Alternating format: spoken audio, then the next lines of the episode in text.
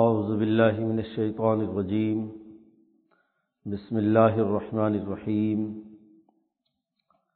ولا تأكلوا أموالكم بينكم بالباطل وتدلوا بها إلى الحكام لتأكلوا فريقا من أموال الناس بالإثم وأنتم تعلمون يسألونك عن الأهلة قل هي مواقيت للناس والحج۔ وليس البر بأن تأتوا البيوت من ظهورها ولكن البر من اتقى وأتوا البيوت من أبوابها واتقوا الله لعلكم تفلحون وقاتلوا في سبيل الله الذين يقاتلونكم ولا تعتدوا إن الله لا يحب المعتدين وقتلوهم حيث سقفتموهم وأخرجوهم من حيث أخرجوكم والفتنة أشد من القتل ولا تقاتلوهم عند المسجد الحرام حتى يقاتلوكم فيه فإن قاتلوكم فاقتلوهم كذلك جزاء الكافرين فإن انتهوا فإن الله غفور رحيم وقاتلوہم حتیٰ لا تکون فتنہ و یقون الدین اللہ فعین تہو فلاں عدوان اللہ علی الظالمین الشہر الحرام بشہر الحرامی والحرمات قصاص فمن اعتدى عليكم فاعتدوا عليه بمثل ما اعتدى عليكم وطق اللہ وعلم ان اللہ مع المتقین وانفقوا في سبيل الله ولا تلقوا بأيديكم الى التهلكة واحسنوا ان الله يحب المحسنين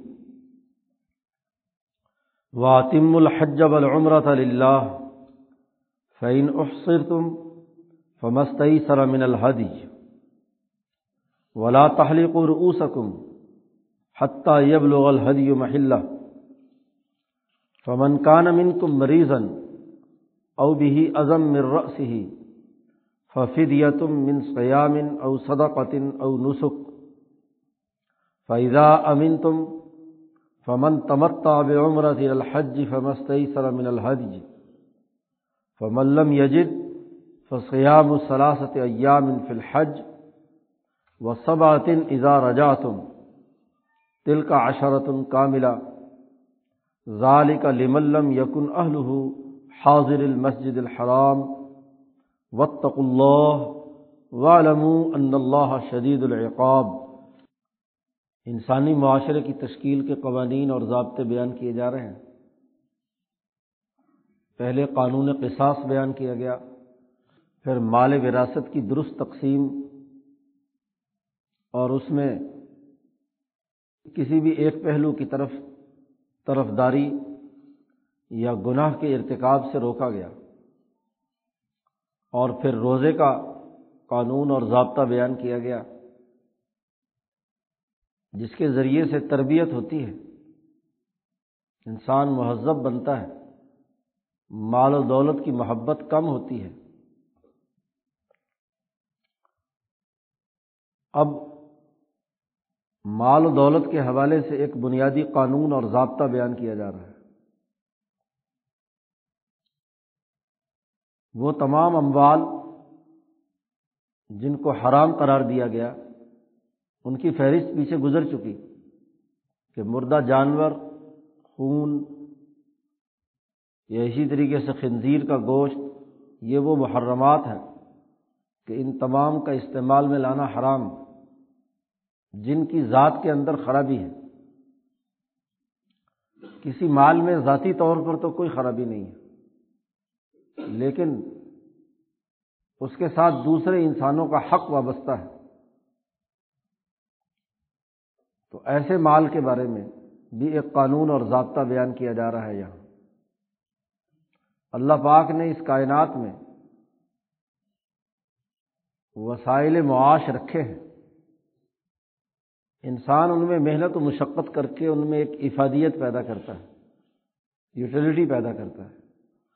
اس کی صلاحیت اور استطاعت کے نتیجے میں وہ مال جس نے محنت اور مشقت کی ہے، اس محنت کش کا ہے۔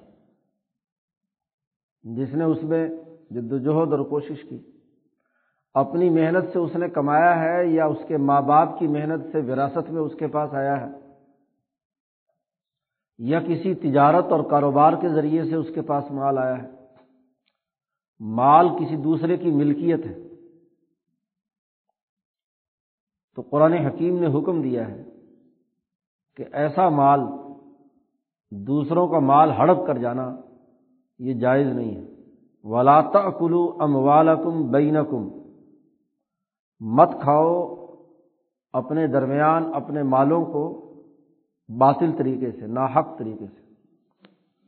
ظلم کے ساتھ دوسرے کا مال مت کھاؤ۔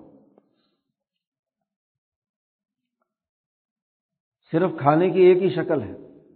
دوسری آیت میں آگے پانچویں پارے میں آ رہی ہے کہ تم کسی کا مال مت کھاؤ اللہ ان تکون تجارت ان ترازن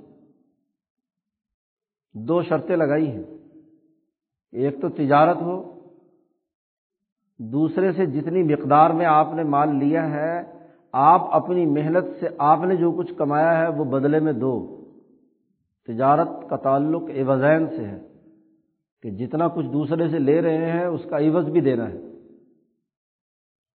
اور ترازن کی شرط لگائی کہ دونوں فریق راضی بھی ہوں اس تبادلہ اشیاء پر، اس تجارت اور کاروبار پر۔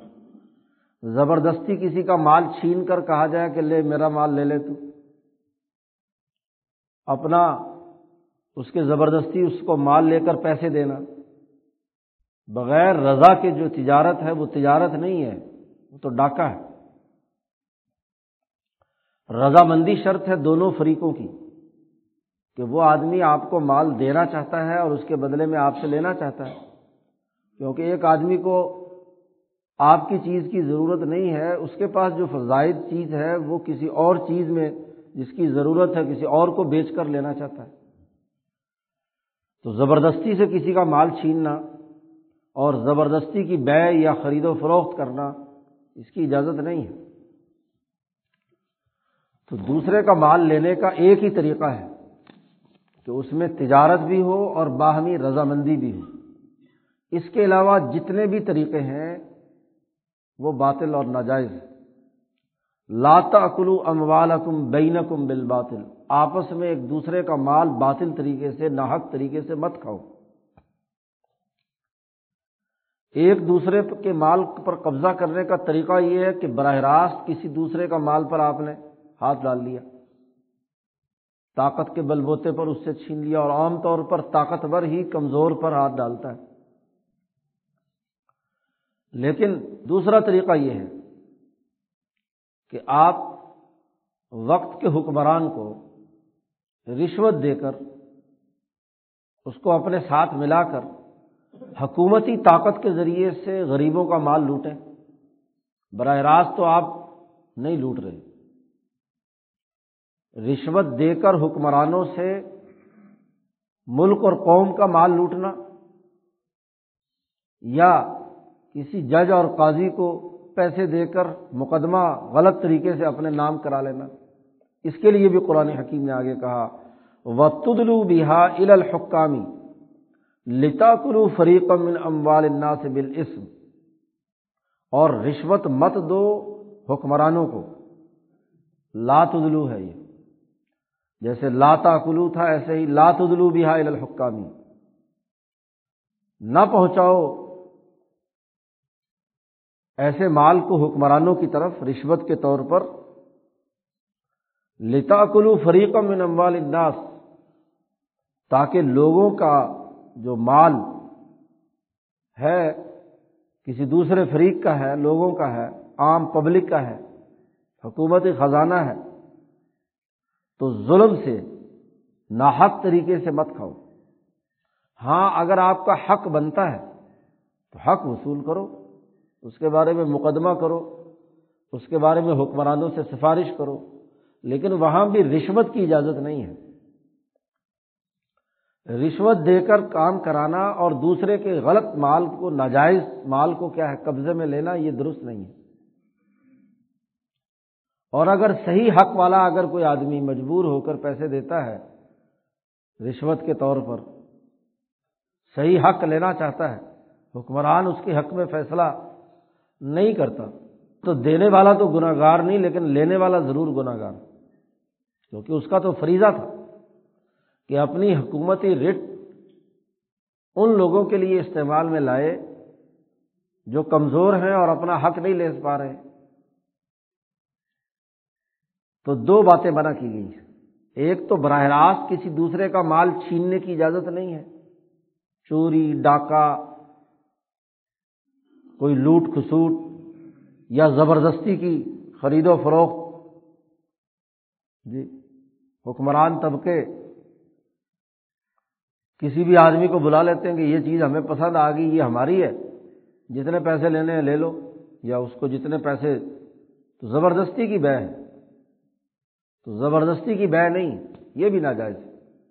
اور ایسے ہی رشوت خوری کے ذریعے سے حکمرانوں کو اپنے ساتھ ملا کر کسی دوسرے کا مال کھانا ہڑپ کرنا۔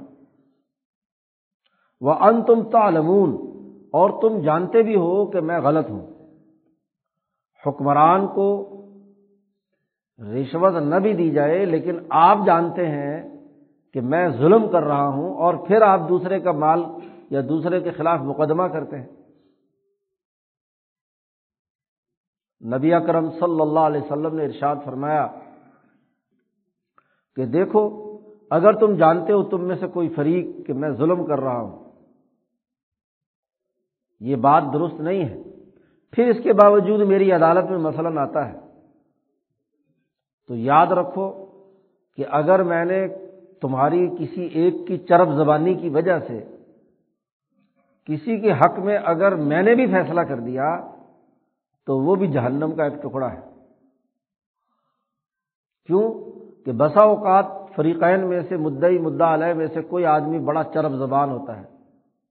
حضور صلی اللہ علیہ وسلم نے اس کے لیے لفظ استعمال کیا الحن بحجت ہی اپنے دلائل بڑی چرب زبانی کے ساتھ بڑا طریقے سے پیش کرتا ہے۔ اور دوسرا بیچارہ، کوئی آدمی کمزور سا ہے، اس کو اس طریقے سے گفتگو کرنا نہیں آتی۔ حالانکہ یہ جو چرب زبان ہے، یہی ظالم ہے، یہی دوسرے کا حق چھیننا چاہتا ہے۔ وہ بیچارہ سادہ آدمی ہے، اس کو اس طریقے سے بات وہاں کرنی نہیں آئی۔ اور حضور نے فرمایا کہ میں نے چونکہ ظاہر کو دیکھ کر فیصلہ کرنا ہوتا ہے۔ یہ دراصل حکمرانوں اور قاضیوں کے لیے۔ اب سارے تو نبی نہیں ہو سکتے حضور کے بعد۔ ایک قانون اور ضابطہ بیان کر دیا کہ اگر میں بھی غلط فیصلہ کروں، باوجود نبی ہونے کے تو یہ نہیں کہ اب وہ تمہارے لیے حلال ہو گیا۔ تمہارا ضمیر اگر یہ سمجھتا ہے کہ تم نے غلط لیا ہے، تو سمجھ لو کہ تم جہنم کا آگ اپنے پیٹ میں ڈال رہے ہو۔ اس لیے کہا وہ ان تم تالمون جان بوجھ کر جھوٹا مقدمہ کرنا بڑا جرم قرار دیا گیا۔ وہ تدلو بھی حائل الحکام لتا کلو فریقم من اموال الناس الاسم وان تم تالمون اور تم جانتے بھی ہو، پھر رشوت دے کر غلط طریقے سے دوسرے کا مال کھانا ناجائز اور حرام۔ جب بھی معاشرے تباہ و برباد ہوتے ہیں، تو اسی حوالے سے ہوتے ہیں کہ افراد آپس میں دوسروں کے مال پر قبضہ کریں، دوسروں کی محنت کو لوٹیں۔ یا اسی طریقے سے غلط سسٹم یا حکمران رشوت لے کر، رشوت خور بن کر سوسائٹی کے لیے مسائل کھڑے کریں۔ مولانا سندھی فرماتے ہیں کہ انگریزوں کے نظام میں جو کچھ مغلوں سے چرایا ہوا تھا، وہ بہت اچھا نظام تھا۔ لیکن اس کی جو سب سے بڑی خرابی دو ڈھائی سو سال اس ہندوستان پر مسلط رہی، وہ رشوت خوری تھی۔ کہ رشوت کے ذریعے سے ناجائز لوگوں کے مالوں پر قبضہ کرنا، لوٹ مار کرنا، یہ ان کا طریقہ کار رہا۔ قرآن حکیم نے یہ قانون اور ضابطہ مالی حوالے سے بیان کیا۔ اب عبادات ہوں یعنی رمضان ہو، یا مال کے معاملات ہوں، مالی معاملات ہوں۔ ان کے لیے اوقات کا تعین بڑا ضروری ہے۔ کیلنڈر بننا ضروری ہے کہ پتہ چلے کہ کس مہینے میں کون کون سی عبادات ہیں۔ کون کون سے معمولات ہیں؟ اور اسی طریقے سے کن اوقات اور کن مہینوں میں مالی ذمہ داریاں ایک دوسرے پر عائد ہوتی ہیں؟ تو نظم مملکت اور اجتماعیت کے قائم کرنے کے لیے ایک طے شدہ کیلنڈر ہونا ضروری ہے۔ عمر فاروق رضی اللہ تعالیٰ عنہ کے زمانے میں یہ مسئلہ پیش آیا۔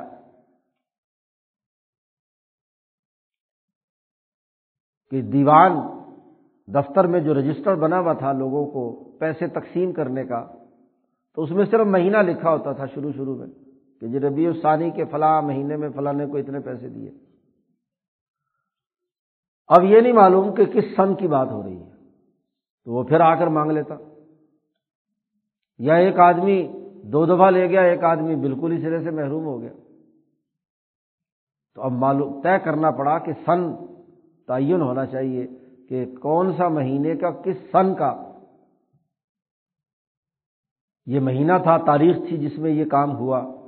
تو مالی معاملات، لین دین، قرض ہے، تبادلہ ہے، وغیرہ وغیرہ، اس میں آپ ادھار کرتے ہیں، تو تاریخ متعین کرتے ہیں۔ تو ان کے لیے اوقات کی ضرورت۔ ہے تو اب اجتماعیت کے لیے جس کیلنڈر کی ضرورت ہے، اس کا قانون اور ضابطہ بیان کیا جا رہا ہے۔ یس النا کا انل اہل آپ سے یہ سوال کرتے ہیں مہینوں کے بارے میں۔ امام شاہ ولی اللہ دہلوی نے الحلہ کا ترجمہ کیا الاشر مہینے۔ جیسے ہی نیا چاند ہلال کہتے ہیں، نیا چاند طلوع ہونے کو۔ تو نیا چاند یعنی نیا مہینہ کیوں آتا ہے؟ اس کی کیا ضرورت پیش آئی؟ ان کے بارے میں لوگ آپ سے سوال کرتے ہیں۔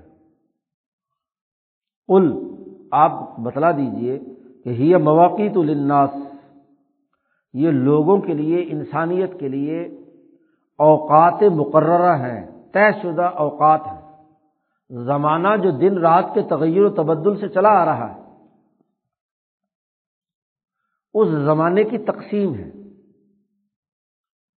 چوبیس گھنٹے کا ایک دن اور ان دنوں کے حساب سے آگے سات دنوں کا ایک ہفتہ اور چار پانچ ہفتوں کا ایک مہینہ تیس دن اور بارہ مہینوں کا پھر ایک سال سالوں سے پھر صدیاں ہزارے تو یہ اوقات متعین کرنے کے لیے نیا چاند طلوع ہوتا ہے۔ اوقات کے تعین کے ہمیشہ سے قوموں میں دو طریقے رہے ہیں۔ ایک شمسی اور ایک قمری، دو طرح کے کیلنڈر رہے ہیں۔ شمسی کیلنڈر جو سورج کی گردش کے ساتھ ہوتا ہے۔ اس کے لیے حساب و کتاب، ریاضی اور فلکیات کے جاننے کی ضرورت ہوتی ہے۔ آپ حساب کتاب لگاتے ہیں اور پھر طے کرتے ہیں۔ تین سو پینسٹھ دنوں کو مساوی طور پر تقسیم کرتے ہیں۔ اور اس سے مہینے اور باقی ساری چیزیں وجود میں آتی ہیں۔ شمسی کیلنڈر قدیم زمانے سے ہی حساب کتاب کا محتاج تھا۔ اور چاند کا کیلنڈر یا قمری کیلنڈر، وہ حساب کتاب کا محتاج نہیں ہے۔ وہ صرف چاند نیا طلوع ہوا، نیا مہینہ شروع ہو گیا۔ جب بھی طلوع ہو عام انسانیت کے لیے کیلنڈر عام فہم اور تمام لوگوں کی واقفیت کا ہونا چاہیے۔ دین اسلام چونکہ کل انسانیت کی طرف تمام انسانوں کے لیے آیا ہے، تو کوئی پڑھا لکھا ہو، حساب کتاب جانتا ہو یا نہ جانتا ہو، بالخصوص حجاز اور عربوں کے لوگ جو امی تھے، ان پڑھ تھے، ان کے لیے تو وہ مشاہدے کی چیز جو ہے بڑی واضح ہے۔ سورج تو روزانہ ایک ہی سطح سے طلوع ہوتا ہے اور ایک ہی طریقے سے غروب ہوتا ہے۔ اب مہینہ کب ختم ہوا اور مہینہ کب شروع ہوا، یہ شمسی حساب میں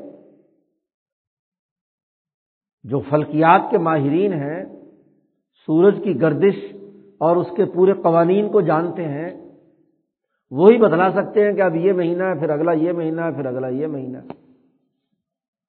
پھر اس میں سب سے بڑی خامی جو ابھی تک چلی آ رہی ہے، وہ یہ کہ وہ جو ایک سال کا پورا گردش کا دورانیہ ہے، وہ ٹھیک ٹھیک تقسیم ابھی بھی نہیں ہو رہا۔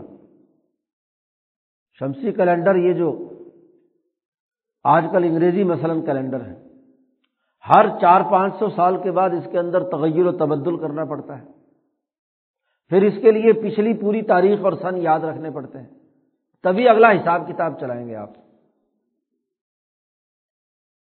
کیونکہ وہ جو تین سو پینسٹھ دن اور کچھ گھنٹے، چھ گھنٹے اور اوپر کچھ سیکنڈ ہیں۔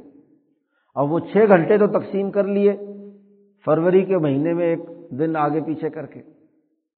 لیکن چار سال بعد، لیکن وہ جو چند سیکنڈ اور منٹ آگے ہیں، پانچ سو سال میں آج کئی گھنٹوں کا فرق ہو چکا ہے۔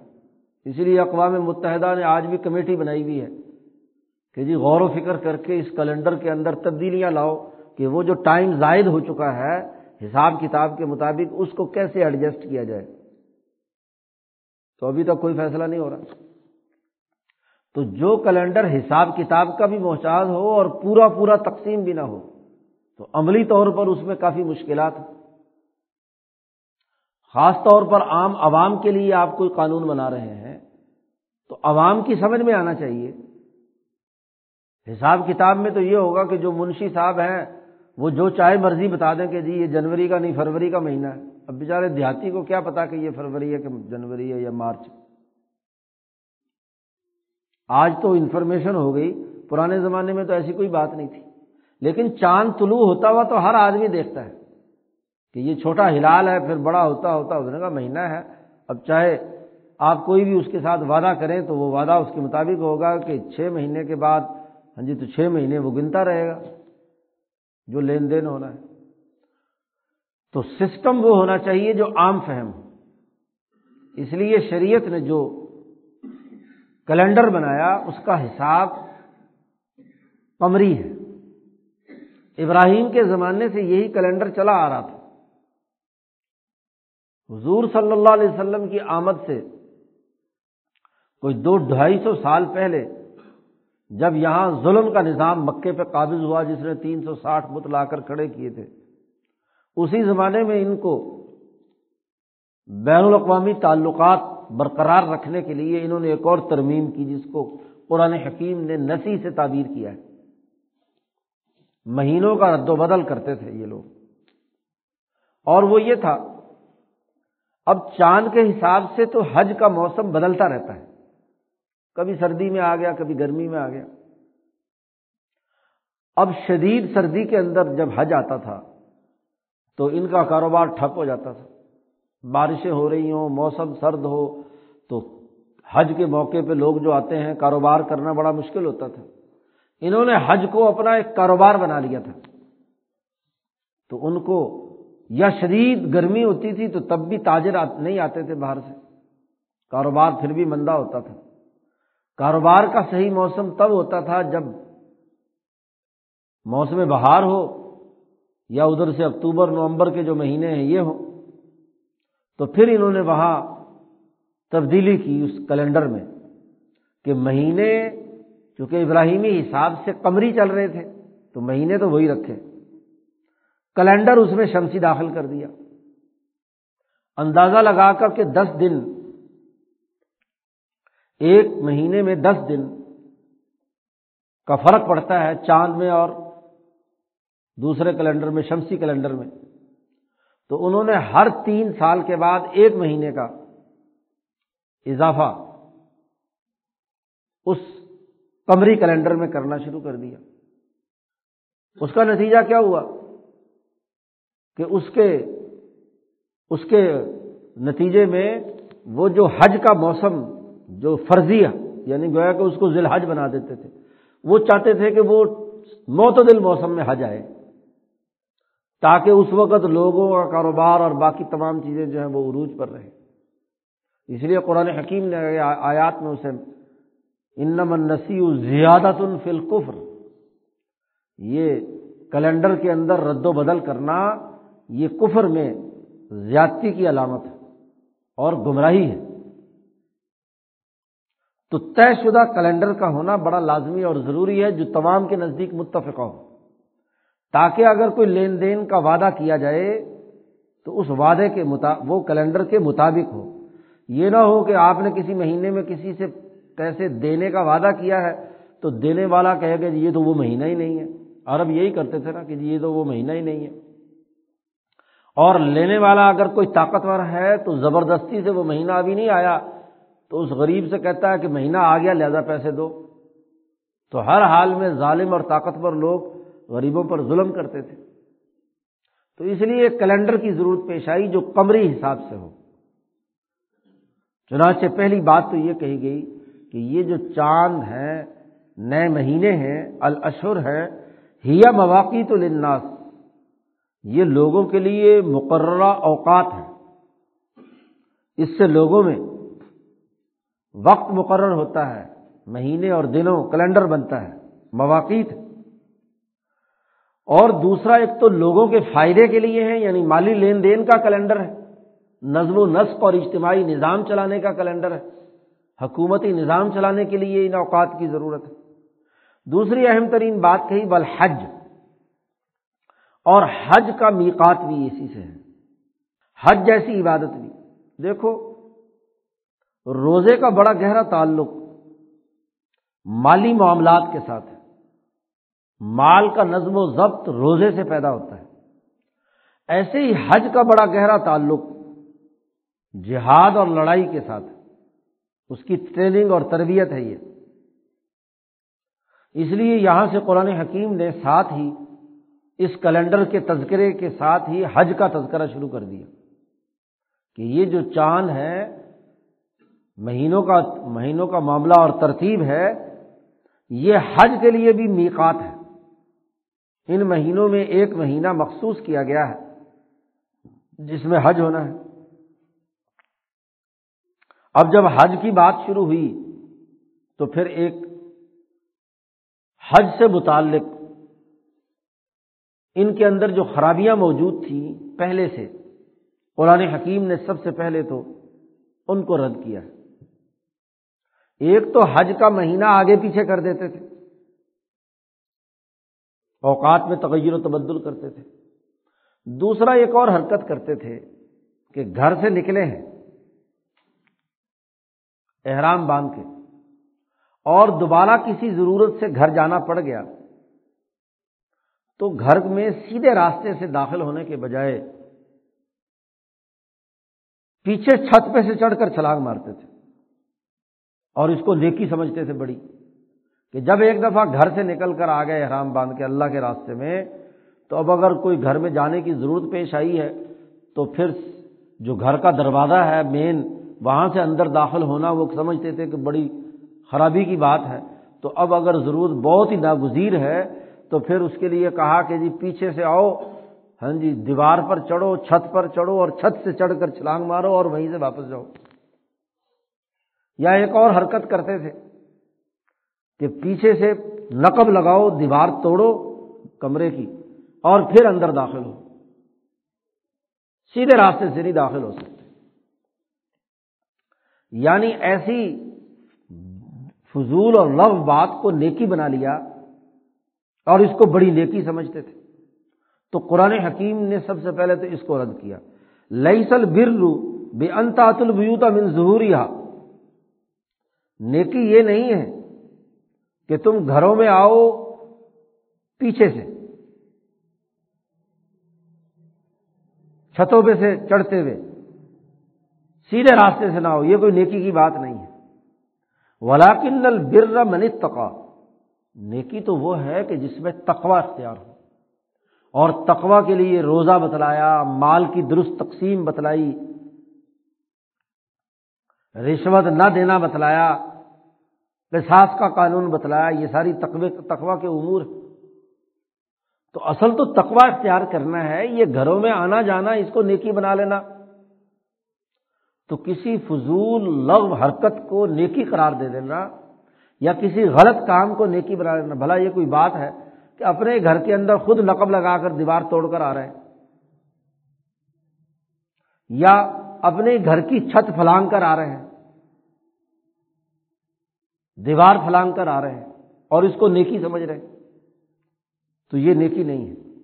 وہ تم بوت من ابوابیہ اپنے گھروں میں آؤ، ان کے دروازوں سے جو معقول انسانوں والا معاملہ ہے ضرورت پیش آ گئی ہے تو کوئی حرج نہیں۔ بات ہے دل کا تقوا دلوں میں ادب ہے۔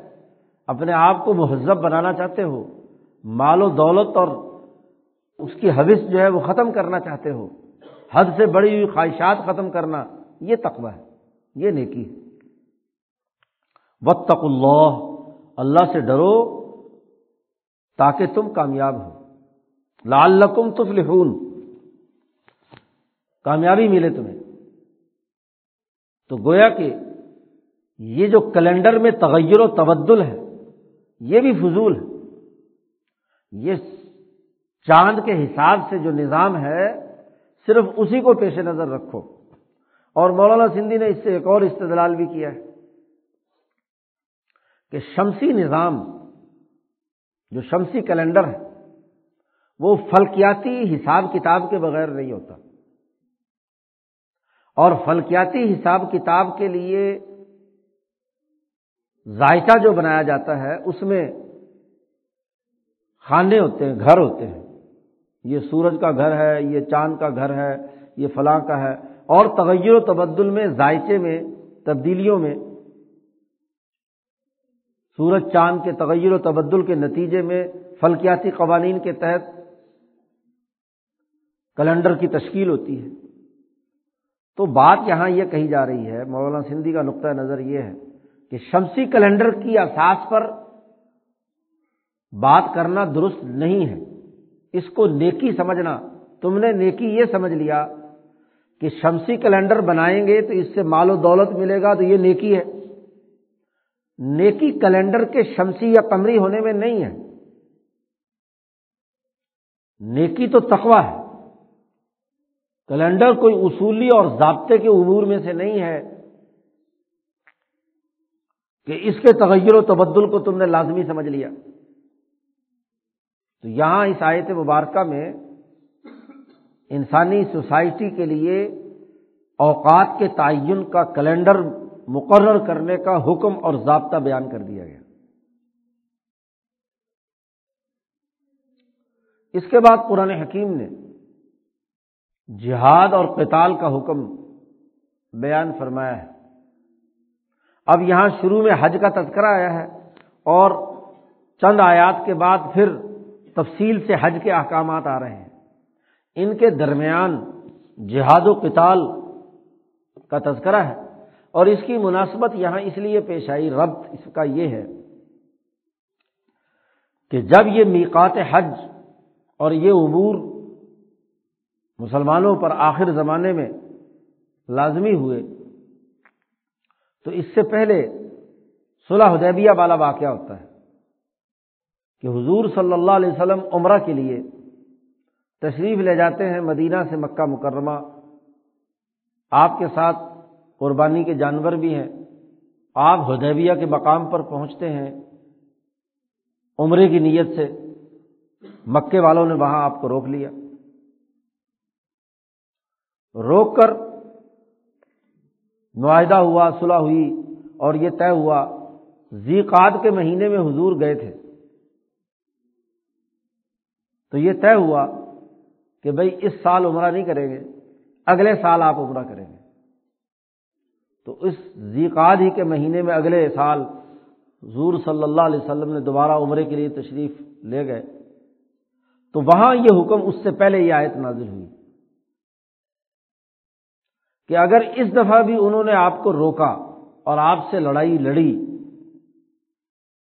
تو اب یہ سوچ کر کہ یہ حرم ہے۔ تم ان سے لڑائی نہ لڑو، تو یہ درست نہیں ہے۔ یہاں دو ٹوک حکم دے دیا گیا قاتل فی سبیر اللہ اللہ کے راستے میں ان سے قتال کرو، لڑائی کرو۔ ان لوگوں سے اللہ دینا یوقاتل جو تم سے لڑتے ہیں۔ ولاتا تدو لڑائی میں پہل مت کرنا۔ صحابہ کو یہ خطرہ تھا کہ یہ معاہدے پہ پورے نہیں اتریں گے۔ ہم وہاں جا رہے ہیں، تو یہ پھر روکیں گے۔ ان کو سیاسی طاقت سے خوف ہے، حضور کی سیاسی طاقت سے۔ تو اس لیے حکم دیا گیا کہ اگر وہ لڑائی کریں، وہ آغاز کریں لڑائی کا، تو اب تم نے بھی پیچھے نہیں ہٹنا، تم نے بھی ان سے لڑائی کرنی ہے۔ لیکن ولاتا تدو کسی پر زیادتی مت کرنا۔ عورتوں، بچوں، بوڑھوں کو قتل مت کرنا۔ جو لڑنے والے ہوں کتال کرنے والے ہوں، صرف ان سے لڑنا۔ ان اللہ لا يحب المعتدین۔ زیادتی کرنے والوں کو اللہ تعالیٰ پسند نہیں کرتا، جو حد سے تجاوز کر جاتے ہیں۔ اور اگر لڑائی چھڑ جائے، حالت جنگ ہو، وہ تمہارا راستہ روکیں اور تم سے لڑیں۔ تو اب واپس نہیں آنا، صلح فلاح کی بات نہیں ہوگی اب۔ وہ پچھلی دفعہ جو ہونا تھا ہو گیا۔ اس لیے اب لڑائی اگر چھڑ جائے تو وقت لوہم حیث ثقفت منہم و اخرجوہم من حیث اخرجوکم۔ ان کو قتل کرو جہاں بھی پالو۔ جس جگہ تمہیں ملے، حرم میں ملے یا غیر حرم میں ملے۔ اور اس سے مت گھبراؤ کہ تم وہاں حرم کے اندر ادب کی خلاف ورزی کر رہے ہو۔ حیث ثقفت منہم جہاں بھی جس کو جس دشمن کو جو تم سے لڑ رہا ہے، اس کو قتل کرو۔ وہ اخرجو من حیث اخرجو تم اور ان کو اس مکہ سے نکالو، جہاں سے انہوں نے تمہیں نکالا تھا پہلے، ہجرت پر مجبور کیا تھا۔ کیوں؟ اس لیے کہ بل فتنا تو اشد من القتل۔ فتنہ اور فساد مچانا یہ قتل سے زیادہ برا ہے۔ کیونکہ اب ایک معاہدے کے تحت ان پر لازم تھا کہ وہ وہاں عمرہ کرنے دیں۔ حرم ہے، ان کی کوئی ملکیت تو نہیں ہے، تمام انسانیت کی جگہ ہے۔ ہم پرامن طور پر عمرہ کرنے کے لیے آ رہے ہیں۔ اور پھر بھی اگر یہ لڑائی کرتے ہیں اور فتنہ بچاتے ہیں، تو اب ایک طرف فتنہ اور فساد ہے اور ایک طرف ان کا حرم کے اندر قتل کرنا ہے تو دونوں کا موازنہ کیا جائے تو فتنہ مچانا حرم کے اندر زیادہ برا ہے بہ نسبت قتل کرنے سے۔ بل فتنا تو اشد من القتل۔ اور پھر ساتھ ہی مزید ہدایت دی۔ ولا تو قاتل عند المسجد الحرام حتیٰ یو قاتل فی مسجد حرام کے قریب تم لڑائی کی پہل نہ کرنا۔ اگر لڑنے کی ضرورت پیش آ جائے تو ان سے مت لڑائی لڑنا مسجد حرام کے پاس۔ حتیٰ یقاتل حکم فی ہی جب تک وہ خود نہ لڑے تم سے اس جگہ پر۔ اگر وہ خود مسجد حرام کے حرمت کو پامال کر کے لڑائی لڑے تو پھر مسجد حرام کے پاس بھی لڑائی ہو سکتی ہے، قتال ہو سکتا ہے۔ فعین قاتل اگر وہ تم سے لڑائی لڑے تو فق تم بھی ان کو قتل کرو۔ کزالی کا جزا الکافرین، اور یہی کافروں کی سزا ہے۔ اب یہاں مولانا سندھی کہتے ہیں، بعض لوگ یہ کہتے ہیں کہ اس سے معلوم ہوا کہ جہاد صرف یا قتال صرف دفاعی ہے۔ کہ اگر وہ لڑیں تو تم لڑو، اور اگر وہ نہ لڑیں تو تم نہ لڑو۔ یعنی اقدام نہیں کر سکتے۔ مولانا سندھی کہتے ہیں یہ غلط۔ جب لڑائی چھڑ جاتی ہے دشمن سے، تو اب موقع کے مطابق ہے آپ اقدام کریں یا اقدام دفاع کریں۔ اور پھر یہ جو آیات کا سیاق و سباق ہے، یہ حرم سے متعلق ہے۔ بات حرم کی ہو رہی ہے کہ حرم میں آپ دفاعی پوزیشن اختیار کریں، اقدامی پوزیشن اختیار نہ کریں۔ کیونکہ حرم کی حرمت کا لحاظ ہے۔ مولانا صدی کہتے ہیں، عجیب لوگ ہیں کہ باقی ساری قرۂ ارض کو، پورے زمین کو مسجد حرام کے برابر قرار دے کر اس آیت کو تمام زمین پر لاگو کرنا۔ جیسا کہ یہاں جو انگریزوں کے زیر اثر ہاں جی علماء تھے، اسلام کی تعلیمات کو بیان کرنے والے کہ جی بس جہاد تو دفاعی ہوتا ہے جہاد اقدامی نہیں ہوتا، تو اصل میں تو جہاد منسوخ کرنا چاہتے تھے۔ انگریزوں کی تائید میں۔ تو کہاں عرض حرم کے بارے میں جو قانون ہے؟ کیونکہ عند مسجد الحرام آیا ہے۔ کہ مسجد حرام کے پاس تم اپنے قتال کا، لڑائی کا آغاز نہیں کرو گے ابتدا حتیٰ یوقاتلوکم فی، جب تک کہ وہ تم سے نہ لڑے۔ تو باقی سارا کا مثلا ہندوستان مسجد حرام ہے کوئی۔ کہ یہاں یہ قانون لاگو کیا جائے۔ لڑائی جب دشمن سے شروع ہو گئی تو پھر اب دشمن پر چاہے اقدام کرنا پڑے یا دفاع کرنا پڑے، یہ تو پیش آمدہ حکمت عملی کے تحت اس وقت کی فورسز کی ذمہ داری ہے کہ وہ فیصلہ کریں کہ اس وقت کیا کرنا ہے۔ اگر اس کے ہاتھ پاؤں باندھ دیے جائیں کہ جب تک دشمن حملہ نہ کرے، اس وقت تک تم نہیں کرو گے تو پھر ہو گیا کام۔ پھر دفاع کیسے ہوگا ریاست؟ فائن تہو فعین اللہ غفور الرحیم اور اگر وہ باز آ جائیں لڑائی لڑنے سے، مثلا لڑائی چھیڑ کر پھر ہتھیار ڈال دیں اور لڑائی نہ کریں، تو فعند اللہ غفور الرحیم تو اللہ تعالیٰ معاف کرنے والا ہے، رحم کرنے والا ہے۔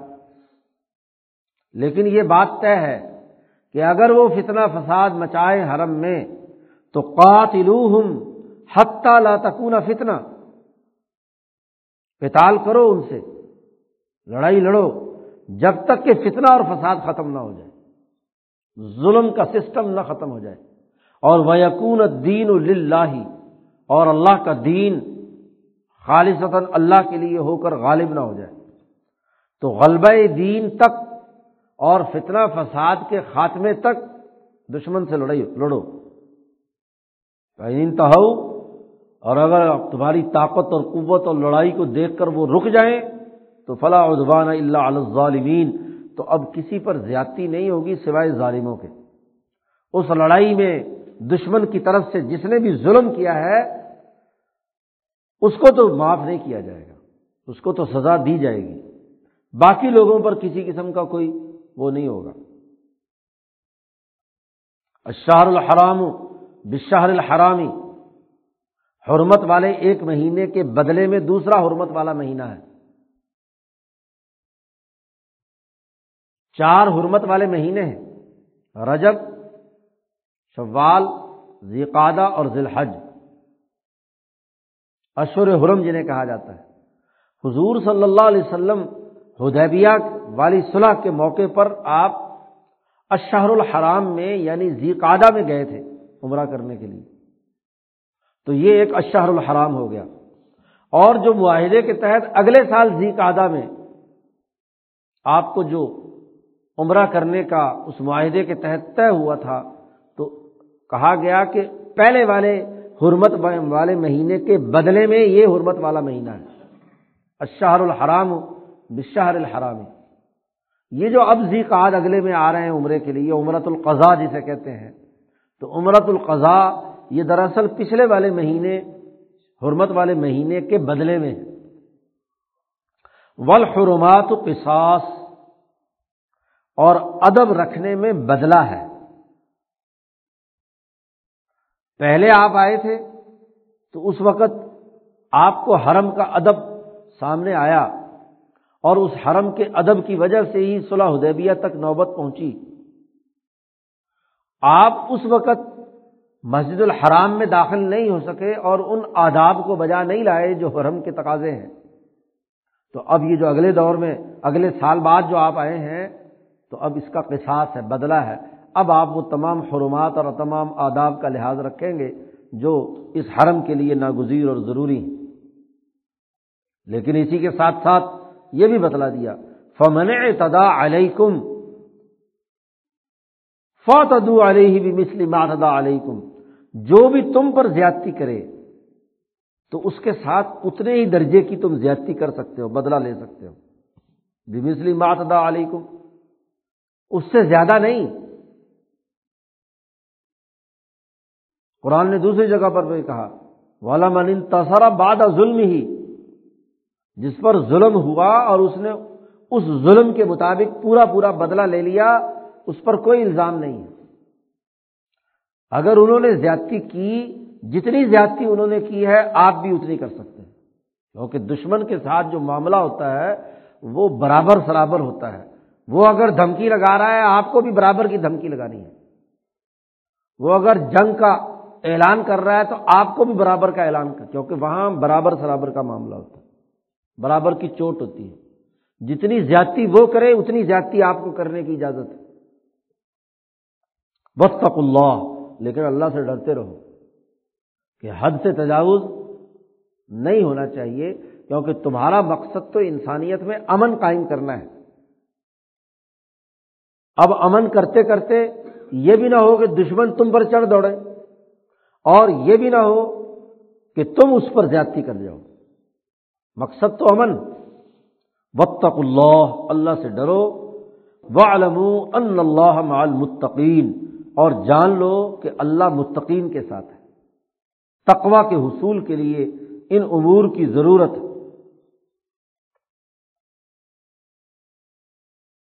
اب حج کا تذکرہ آیا تھا۔ درمیان میں صلح حدیبیہ سے متعلق جو لڑائی اور جہاد حرم کے قبضے کو چھڑانے سے متعلق قوانین اور ضابطے آ گئے۔ چنانچہ ان پر عمل درآمد اس وقت ہوا ان آیات پر صلح حدیبیہ میں جو عمرت القضاء کے لیے حضور گئے تھے سن آٹھ ہجری میں، تو وہاں تو انہوں نے عمرہ کرنے دیا، تین دن حضور صلی اللہ علیہ وسلم مکہ میں رہے، تو لڑائی کی نوبت نہیں آئی۔ آیات نازل ہو چکی تھی۔ مکہ کے فتح کے موقع پر پھر اس پر عمل درآمد ہوا کہ حضور صلی اللہ علیہ وسلم وہاں داخل ہوئے۔ جس نے کیا ہے، لڑائی نہیں لڑی، ابو سفیان نے ہتھیار ڈال دیے، مسلمان ہو گئے، بلکہ تو اسی طریقے سے حضور نے فرمایا، جو مکہ میں لڑائی لڑے، اس سے لڑائی لڑنا ہے۔ یہ پھر اس آیت پر عمل ہوا وقت لوہم حیث ثقفت منہ لڑائی کرنے والا جہاں بھی ملے، اس کو قتل کر دو۔ اور ظالموں کے لیے معافی نہیں ہے۔ اس لیے چند وہ لوگ جنہوں نے بہت ظلم اور زیادتی کی ہوئی تھی، حالانکہ حضور نے سب کو امان دے دی تھی۔ اور وہ جا کر خانہ کعبہ کے غلاف کے اندر چھپ گئے۔ تو جو اللہ پاک نے کہا تھا کہ فلاں ادوانہ اللہ علیہ ظالمین ظالموں کو معافی نہیں ہے، تو حضور نے نام لے کر ان چار پانچ آدمیوں کا کہا کہ ان کو غلاف کعبہ سے نکال کر قتل کر دو، کیونکہ ان کے لیے کوئی معافی نہیں ہے۔ اس لیے حضور نے فرمایا کہ یہ حرم ابراہیم کے زمانے سے محترم چلا آ رہا ہے۔ کوئی وقت اور گھڑی ایسی نہیں کہ اس کی حرمت پامال ہوئی ہو، یہاں جنگ ہوئی ہو۔ صرف میرے لیے ایک دن کی چند گھڑیوں میں، تین گھنٹے کے لیے، اصا، ایک سلس، دن کا تہائی حصہ میرے لیے حلال قرار دیا گیا تھا کہ جو ظالم ہیں، فتنہ و فساد مچانے والے ہیں ان سے میں مکہ کو پاک کروں۔ اور جب یہ پاک ہو گیا اور مکہ مکرمہ پر حضور صلی اللہ علیہ وسلم کا قبضہ مکمل ہو گیا، تو حضور نے فرمایا کہ وہ حرمت دوبارہ لوٹ آئی اب آئندہ اس حرمت کو پامال کرنے کی کسی کو اجازت نہیں۔ تو حج کا تذکرہ پیچھے چل رہا تھا۔ حج کی ٹریننگ کے لیے دو چیزوں کی ضرورت ہوتی ہے۔ ایک مال کی اور ایک عملی تربیت کی۔ کیونکہ اگر آپ کے پاس پیسے نہیں ہیں، تو آپ حج کیسے کریں گے؟ استطاعت نہیں ہے۔ تو سب سے پہلے تو یہاں یہ کہا گیا کہ پیسے خرچ کرو۔ حج مفت میں کرنا یا سرکاری خرچے پہ کرنا، یہ کوئی اچھی بات نہیں ہے۔ مال کسی کا لوٹ کر کرنا بعض لوگ اس زمانے میں یہ کرتے تھے۔ پیسے ویسے ہوتے نہیں تھے، کنگلے، چل پڑے جی حج کرنے کے لیے۔ اب راستے میں لوگوں سے بھیک مانگ رہے ہیں، کھانا مانگ رہے ہیں، وہاں پہنچ کر بھی لوگوں سے کیا ہے، مطالبہ کر رہے ہیں۔ تو قرآن نے کہا کہ نہیں انفقو فی سبیل اللہ اللہ کے راستے میں مال خرچ کرو۔ ولاۃ القوب عیدی کو ملتا لکا تھی اور اپنی جان کو ہلاکت میں مت ڈالو۔ بغیر وسائل کے حج کے سفر پر جانا دراصل اپنے آپ کو ہلاکت میں ڈالنا ہے۔ پیسے نہیں ہوں گے تو خرچہ پانی کہاں سے آئے گا؟ وہ احسنو اگر حج پر نہیں جا سکتے اور پیسے نہیں ہیں تو لوگوں کے ساتھ نیکی کرو۔ اللہ تعالیٰ محسنین کو پسند کرتا ہے، کوئی فرض واجب نہیں ہے۔ مال خرچ کرو گے تو پھر ٹھیک ہے۔ انفقوفی سبیل اللہ تو مال کے خرچ کرنے کا حکم دیا گیا۔ حج کے لیے لازمی اور ضروری ہے۔ اور دوسری اہم ترین چیز اس کا پریکٹیکل ہوتا ہے کہ حج کی تربیت کے عملی اعمال کون کون سے ہیں۔ اس کی تفصیلات اللہ کے آگے، اللہ پاک نے دو تین رکو، دو رکوؤں میں پھیلی ہوئی ہیں۔ وہ یہاں سے حج کے تفصیلی احکامات بیان کیے ہیں۔ حج کی فرضیت، اس کے کون کون سے اعمال ہیں، اس میں کون کون سے مسائل پیش آ جائیں، تو کیا کرنا ہے، اس کی تفصیل آگے قرآن حکیم نے بیان کی ہے۔ انشاءاللہ کل گفتگو کریں گے۔ اللہ وسلم